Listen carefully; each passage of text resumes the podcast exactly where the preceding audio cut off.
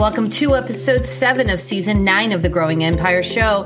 Today, we're going to talk about the difference between value add and appreciation. We're also going to talk a little bit about what to expect out of season 10 at the start of the new year. So make sure you stay tuned.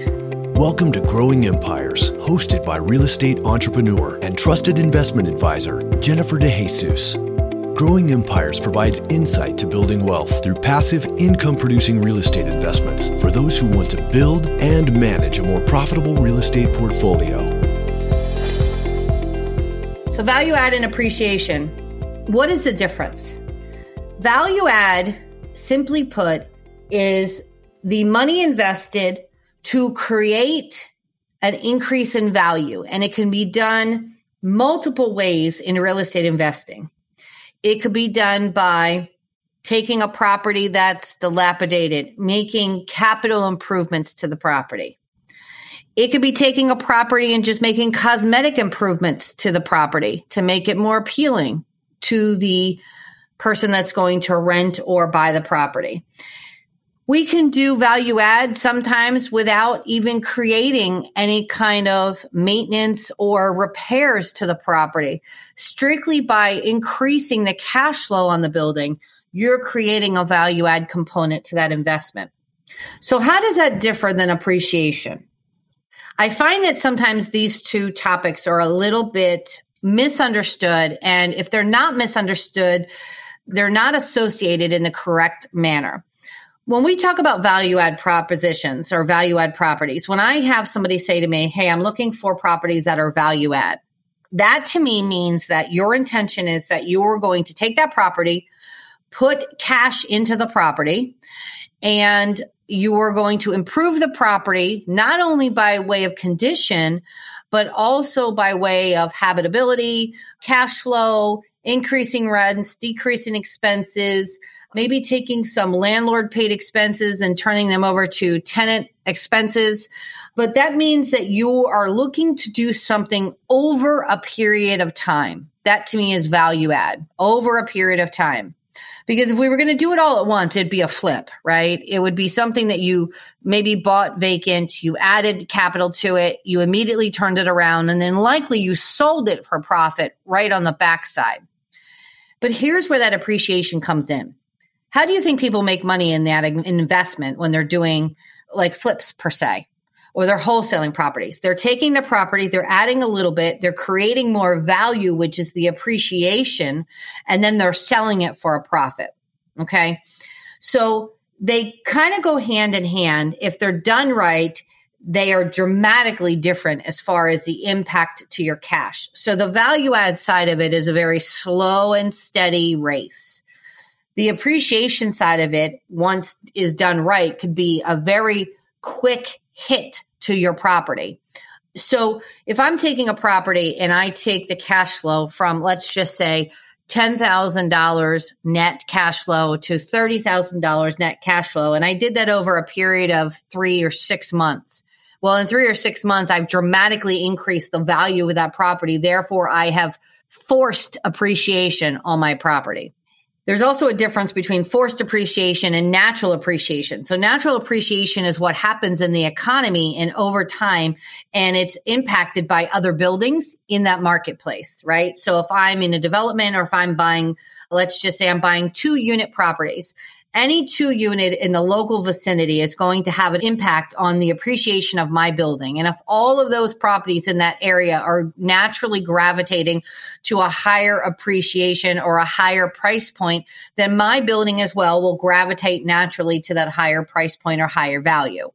That's something that is just a regular cycle of the economy, a regular cycle of real estate. It goes up, it goes down. And that's something that will happen without you even really having to do anything. When you are now adding capital to the property or you're increasing the cash flow by way of increasing rents, decreasing expenses, and those sorts of improvements to the property, you are now forcing appreciation. The difference between the two is the natural appreciation happens over a time period of several years. And it's like a real estate cycle. It goes up and it goes down and it could, it could happen over five years, 10 years, so on and so forth. You know, our marketplace has a natural appreciation of about 2% per year. But if you think about 2% and what that means to the actual value of your property, not much changes from year to year. But if I go back to my original scenario and I take that $10,000 net cash flow. And in 6 months I turn it into 20 or $30,000 of net cash flow, I've now created a valuation on my property that's significantly different and in some cases 2 or $300,000 more than potentially what I bought the property for that appreciation, that forced appreciation is also what people are doing when they're creating a wholesale deal or when they're flipping a property. They're forcing appreciation by putting a cash dump into the property immediately and then turning it around for a higher value. So, why I'm talking about these two things is because of this. When you are looking for real estate investments, most people focus very heavily on the cash that I'm getting now today. What is my cash flow? And when you buy value add, the thing that I find most shocking for investors is that they don't have a perspective of how long they have to wait for that value add to turn around. If I'm buying a property that is potentially not rented, or even if it is occupied, it's likely not occupied with the best tenants paying the max rate because if I was an investor, why would I be selling that, right? It should be profitable. So keep in mind that you never buy anybody's best investment. So when you're buying a property with or without tenants, there's going to be some turnover. There's going to be natural things that occur because again, you're not buying somebody's best investments. Expenses are going to creep up whether it's by way of things that happen to the property naturally, like a boiler goes out or a roof needs repair or replacement, or the city comes in and does an inspection and requires you to do certain repairs, or you lose tenants or tenants don't pay. All of those things have a dramatic impact on your cash flow. So when you're buying value add properties and you're looking for that 10, 12, 14, 15, whatever percent cap rate that you're actually investing for, keep in mind that you're not getting those cap rates without getting the problems that go with it. And if you were buying premium properties, class A properties, you wouldn't be getting them at 10, 12, 15% cap rates. You'd be getting them at four or five. So you have to go into the property knowing what you're actually buying. If you're buying things that are lower cap rate, higher price point, higher cost per square foot, more likely to be fully occupied and needing the least amount of work, you also are not buying that forced appreciation. You are buying only a natural appreciation. And the risk is that you don't overspend, right? When you are buying the opposite and you're buying that value add, you are buying somebody else's problem. So you have to go into it knowing that your spreadsheet's not going to tell you all the details. You have to go into it knowing that you're going to have to hold that property for a period of time to get it to that point where you are shifting that cash flow and generating that appreciation on the backside. I was just literally doing an analysis earlier today for an investor of ours that bought some properties a year ago, some of them a little bit more than a year ago. And he's a little nervous because some of them are showing cash flow, but some of them have yet to show the amount of cash flow that, you know, he was expecting. And I had to have a really kind of a matter of fact conversation because when we invested in these properties, the goal was to create long term passive income. And we bought properties that were specifically undervalued in the market. So we knew that we were buying other people's problems. I think the disconnect for this particular investor was that he didn't have the capacity to understand how long we were going to be waiting for that cash flow to turn around. And there were some pretty significant improvements that were required on the property right from the onset. But I did an analysis today because he started to panic and he said, Well, maybe I should sell them. And I said, Okay, well, before we make any judgment on what we're going to do, we're going to analyze all of the facts from the money that you have physically invested to the cash flow that is generating on the property to what the value is today. And after I got done doing that analysis, and I showed him that although right now at the end of year one, we're not generating an abundance of cash flow. We have made a large portion of the improvements in the first year, which is why there wasn't a lot of cash flow. We put money into the property. But now we're about to turn the corner and we're about to be on the receiving side of that money. So I showed him not only what our prediction is for the start of year two, but I also showed him what is the current value as the property stand today, no more than one year from original purchase. And when I tell you that some of those properties have increased by more than a hundred thousand dollars in value, one of them was over three hundred thousand dollars in value. We are talking nearly a fifty percent return on investment.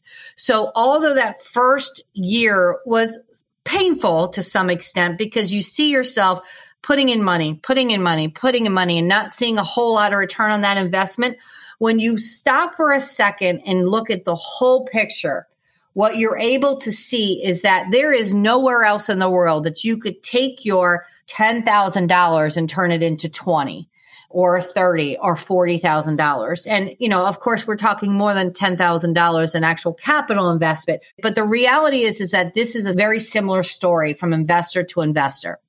So the point that I'm trying to make is this know what you're getting into but make sure that you have the capital to sustain it because there is no crystal ball. There is no way that you, I, or your spreadsheet or anybody else for that matter can predict exactly when you turn profitable unless you're buying a building where you're paying a premium price. And in that case, you're buying class A. And that's not what I'm talking about here. I'm talking about the value add. But if you can have patience and persistence and make very logical, financial decisions with the help of your real estate broker, a really good quality property manager, I can assure you that there is nowhere else in this world that you could take your money and almost double it inside of a year, maybe two years. Now, not every purchase of a property turns a you know 50 or 100% return. Let's be realistic. But there are some home runs right? There definitely are some home runs but those people that got those home runs also took a lot of risks. So I don't want you to think that everything is so glamorous. I want to be realistic so that going into this, you know what to expect. The episode will continue in just a moment. I recognize that as an active investor, you want to implement best practices that drive the highest returns on your properties. Everything we do at Empire is designed to make life a lot easier for you so you make sound decisions regarding your portfolio. Whether that's through this Growing Empires podcast, our company of services of property acquisition, construction, and management, or by becoming an Empire Capital Fund investor, we want you to be as successful as possible. However, using the right methods is critical to achieving your ROI. There's a lot of advice out there, and it can be overwhelming, especially if you're using a method that isn't working.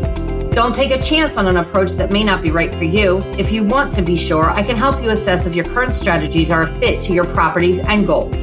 Book a call with me today to see if there's a better way. Go to jenniferdejesus.com and click book a consult, and I can confirm that the method you are using is the right one for you or suggest a simpler, more profitable alternative. One quick conversation, and you'll feel better about the choices you're making regarding your real estate investment portfolio and the value it can bring to you long term. Season 10 is going to be all about leveling up. And it's how these people took these small, small properties, had the patience, had the desire to create cash flow, generous cash flow, and create that passive income for that wealth that they're creating, that long term wealth and they didn't quickly make an adjustment. It wasn't like the stock market where one day we're holding and one day we're selling. This is a real estate investment. These are long term gains, not short term gains, long term gains. So you have to go through a little bit of pain you have to go through the J curve. You know, we talked about this in one of our previous seasons this year and it's it's the the cycle of real estate and it's like the symbol of how you make a J. You know, it's you start at the top you you have to go down before you come up the other side. And and that's exactly what value add real estate investments are. But when you're making those value add purchases you're not just making it for the actual cash flow today. You're making those purchases for cash flow tomorrow and cash flow in a few years. And you're also making it because of the appreciation on the backside. And that appreciation is going to be precisely what we're going to talk a lot about in season 10 and it's how people level up how do you get from one property or two properties to 500 plus units? How do you transition from residential to commercial real estate? How do you start making very smart financial choices? How do you start investing in 401ks? How do you invest in mortgage backed securities? How do you invest in opportunity zone purchases? We're going to talk about how you transition from residential to commercial real estate. We're going to talk about the opportunities that are out there, like opportunity zone purchases, how to invest in uh, neighborhood improvement zones, how to take those grants that are available, and how do you take the equity out of your purchase, all of that money, that cash that is literally just sitting there untapped. How do you take that equity that you've been patient enough to build up in your value add properties, and how do you take that money and reinvest it and go from, you know, one or two buildings to 10, 20, 50 50 buildings or more, 500 plus units.